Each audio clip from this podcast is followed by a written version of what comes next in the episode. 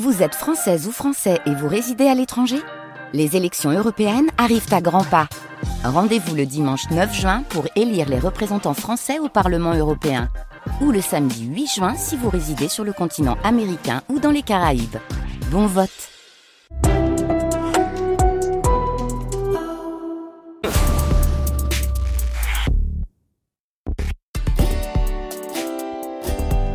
France Inter,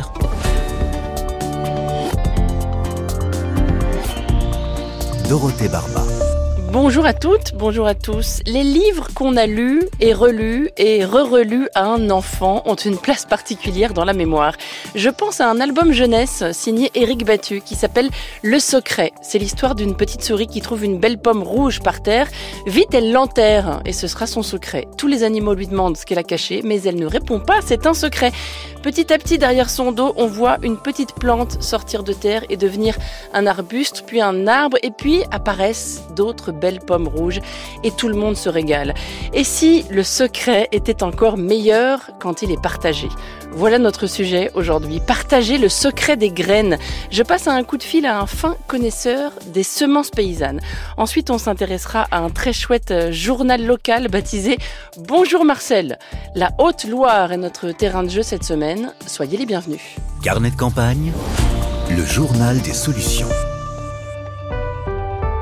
L'uniformité est toujours un peu triste. Elle l'est aussi pour les légumes. Voici une association basée en Haute-Loire qui défend et qui valorise la diversité des graines.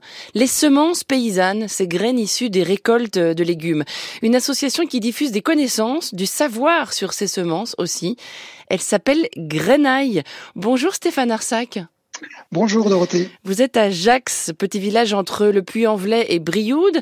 Qu'est-ce qu'une grenaille, dites-moi? C'est une mauvaise graine?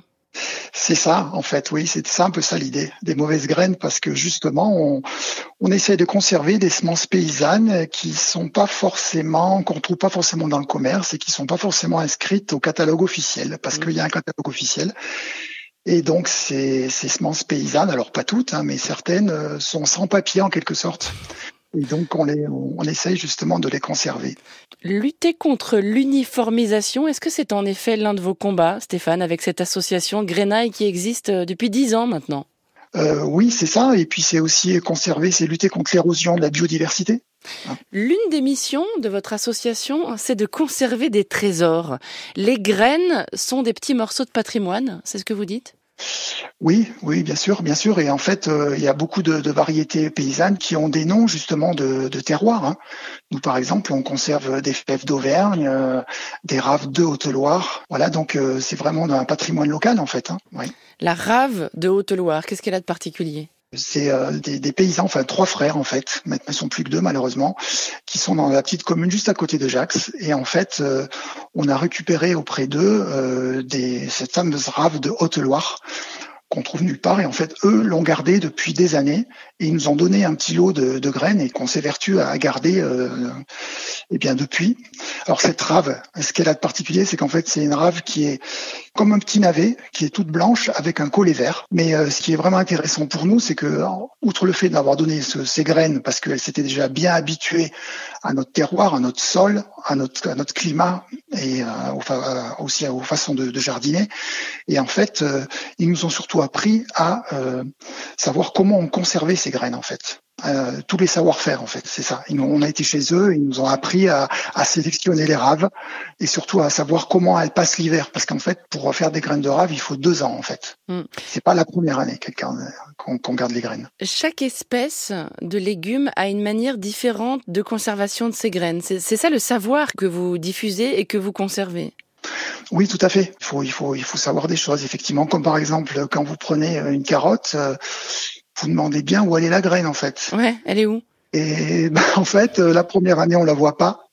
Il faut attendre justement la deuxième année. Donc il faut la laisser. Euh, alors si on peut, on la laisse en terre. Sinon on la met en silo si au moment il y a des rongeurs. Mais sinon si on la laisse en terre, ça sera que la deuxième année. Il faut, faut, faut laisser passer l'hiver. La deuxième année, il y a une lampe florale qui va pousser et les graines vont apparaître là. On ne sait rien collectivement sur les graines. Est-ce que vous diriez cela, Stéphane Arsac? Euh, ce qui ce qu'il y a de sûr, c'est qu'il faut se mettre à plusieurs pour faire ces graines. Ça nous a sauté aux yeux parce que tout seul, pour faire ces graines, c'est compliqué parce qu'effectivement, il faut se rapproprier les savoirs. Et puis aussi, il faut, euh, il faut de la place au jardin, il faut du temps. Donc euh, nous, en tout cas, c'est notre démarche au sein de Grenaille, c'est justement euh, d'avoir cette démarche collective. Ça, c'est vraiment notre ADN. Et, en fait, c'est basé vraiment sur quelque chose de très simple, c'est que l'association donne un lot de semences plus les savoir-faire. Le jardinier dans son dans son jardin va semer la graine et va jusqu'à la graine récoltée. Et comme on fait ces graines, euh, tous ceux qui ont commencé à en faire le savent très bien, c'est qu'on a, on a beaucoup trop de graines pour soi. Donc euh, on garde ce qu'on veut pour soi et on redonne tout l'excédent à l'association qui peut à son tour en donner à d'autres si vous voulez. Tout ça c'est du don. Exactement. Il n'y a, y a rien de commercial, c'est tout basé sur le don, il n'y a pas d'argent en fait. Votre association organise aussi des jardins d'accueil. Quel est le principe? Alors ça, voilà, c'est les jardins d'accueil. C'est euh, l'idée, c'est de voir en vrai euh, les gestes, de pouvoir euh, poser des questions. Donc depuis deux ans, là, on a fait un partenariat avec avec quatre maraîchers de Haute-Loire qui travaillent en bio. Et l'idée, elle est très simple. En fait, on peut aller les voir une fois par mois chez eux, dans leur ferme, et on va faire du jardinage et surtout apprendre à faire ses graines. Donc ça veut dire par exemple au mois de mars, on va apprendre à travailler le sol et on va apprendre à, à semer. Peut-être au mois d'avril, ça sera du repiquage. Là en ce moment, c'est le récolte des graines et le tri. Voilà, en fait, c'est vraiment un échange euh, euh, sur sur le terrain. C'est pas non plus, c'est plutôt facile à faire ces graines, hein, mais mm. c'est juste il faut avoir euh, vraiment euh, juste retrouver les, les savoirs en fait. Hein. Et souvent, euh, j'en ai nous disent, mais moi j'ai fait ma soupe la dernière fois avec un, potiron, et en fait le potiron était très beau, le fruit est très très joli, et euh, j'ai voulu récupérer les graines en fait. Et je les ai semées l'année d'après, et en fait j'ai pas eu la même variété. C'est complètement normal. Et là, ce qui s'est passé, en fait, c'est qu'il y a eu un croisement, parce que toutes les variétés de potirons se croisent entre elles, en fait. Mmh. donc il faut isoler les graines. Alors soit, comme ce sont les abeilles qui vont, qui sont le vecteur qui vont porter le pollen en fait d'une fleur mâle jusqu'à une fleur femelle, soit il faut être complètement isolé. Alors ce qui est pas facile parce que les abeilles vont jusqu'à plus d'un kilomètre, donc ça c'est compliqué. Soit justement, ben on peut apprendre une autre méthode qui s'appelle euh, pollinisation euh, manuelle. C'est-à-dire qu'on peut aller prendre, il suffit le matin de bonne heure, on va on va prélever une fleur mâle d'une autre variété de, de, potiron et on va badigeonner le pollen sur une fleur femelle. Alors, euh, il y a encore des petites choses à savoir, mais voilà, le principe de base est là. Enfin, en tout cas, on peut le faire, même si euh, c'est voilà, compliqué, euh, sachant que les abeilles on peuvent faire le travail avant nous, quoi. C'est l'une des choses qu'on peut apprendre dans vos jardins d'accueil. L'association Grenaille a-t-elle besoin d'aide, Stéphane Arsac? Oui, oui, oui, vraiment, parce que alors soit effectivement on a besoin encore d'autres euh, grenailleux ou grenailleuses pour conserver les semences, bien sûr, avec un engagement bien, bien sûr de redonner les semences, sinon ben, on casse ce mouvement là. Et bien sûr, on, a aussi besoin de, de force vive aussi parce qu'on est une petite association, on est tous bénévoles et effectivement, on a besoin euh, de plus en plus euh, ben, pour coordonner, pour gérer la maison des semences parce qu'on a une maison des semences qui est dans le petit village de Jacques. Il faut gérer, on a à peu près 200 variétés, donc il faut gérer tout ça. Il y a le site, etc. Enfin, on a besoin de ça. Et puis aussi, euh, le nerf de la guerre, c'est on a besoin aussi de fonds. Il y a vraiment urgence parce que ces euh, jardins d'accueil avec euh, les maraîchers dont on a parlé tout à l'heure, en fait, nous on, rémunère en fait ces maraîchers parce qu'ils font un vrai travail, hein, puisqu'ils accueillent des, participants et puis ils ont un suivi de culture puisque ça se passe sur leur ferme, etc. Donc, euh, on a absolument voulu les, les rémunérer, hein, ce qui était complètement normal. Et en fait, là, euh, ça fait deux ans qu'on le fait fonctionner, mais là, pour 2024, euh, il y a urgence parce qu'on ne, trouve pas de fonds. Alors, euh, soit on peut nous aider, on n'en a pas vraiment parlé, mais on a édité un livre qui s'appelle Faire ses graines. C'est facile aux éditions Terre Vivante, où on a compilé justement tous ces savoir-faire dans un livre. Donc le fait de l'acheter, ben, ça peut nous aider à dans, nos projets. On peut faire aussi un don sur la page de notre site aussi. On peut faire un don pour justement euh, ces jardins d'accueil. On trouvera toutes les infos et les liens pour vous soutenir sur le site des carnets de campagne. C'est gentil. Association Grenaille à Jax en Haute-Loire. Merci beaucoup Stéphane et bonne journée. Merci Dorothée pour votre soutien. France Inter. Carnet de campagne. Parlons d'un journal à présent, publication locale, associative, baptisée Bonjour Marcel. Bonjour Anne-Lise Favre. Bonjour. Vous ne vous appelez pas Marcel, c'est le nom du journal dont vous êtes la fondatrice en Haute-Loire. Le numéro 10 vient de sortir. Ce journal est né en 2019. Vous avez grandi en Haute-Loire, Anne-Lise, et c'est en partant à l'étranger que vous avez eu envie de, vous lancer dans ce projet, c'est ça? Oui, exactement. J'ai vécu euh, un an aux États-Unis et à mon retour, euh, eh ben, euh, je me suis installée ici et j'ai trouvé qu'il y avait plein de choses à dire et plein de choses à mettre en lumière. Il a fallu partir aux États-Unis pour s'en apercevoir. Oui, ouais, ouais. C'est vrai qu'en partant, je m'étais jamais dit que j'allais revenir euh, ici, et en fait, ça m'a permis vraiment d'apprécier euh, la qualité de vie, les paysages, euh, la richesse culturelle, plein de choses, quoi. Imaginez quelqu'un qui n'aurait jamais mis les pieds en Haute-Loire, le pauvre ou la pauvre. Qu'est-ce que vous lui dites pour le convaincre de l'intérêt de votre territoire? Ah, je lui dirais que la vie est simple ici et que il y a tellement de belles choses à voir. Quelqu'un qui aime le sport, la randonnée, euh, qui aime faire du vélo, euh, quelqu'un qui aime euh, les petits trésors patrimoniaux, architecturaux, c'est vraiment un lieu parfait. Mais dites-moi au fait, pourquoi ce nom? Pourquoi Bonjour Marcel? bah alors là, c'est une longue histoire. En fait, je voulais un nom qui puisse rassembler tous les adhérents de l'association et euh, qui puisse aussi parler du média. Donc, euh, je me suis dit un prénom, ça peut être euh, plus sympa. les Marcel, donc c'est les ambassadeurs de, de, l'association, mais de la Haute-Loire aussi pour moi. Et en fait, on a cherché avec des amis un petit prénom et, et Marcel est, est, est, arrivé sur la table. Ça faisait un peu prénom local. Et puis, ça, on joue beaucoup avec l'acrostiche du, du mot Marcel.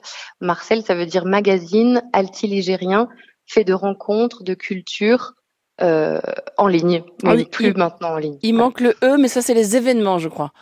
Oui, de culture d'événements en ligne. C'est très fort ça. L'acronyme. Alors c'est plus en ligne justement. Il y a une version papier aussi. C'est plus seulement en ligne.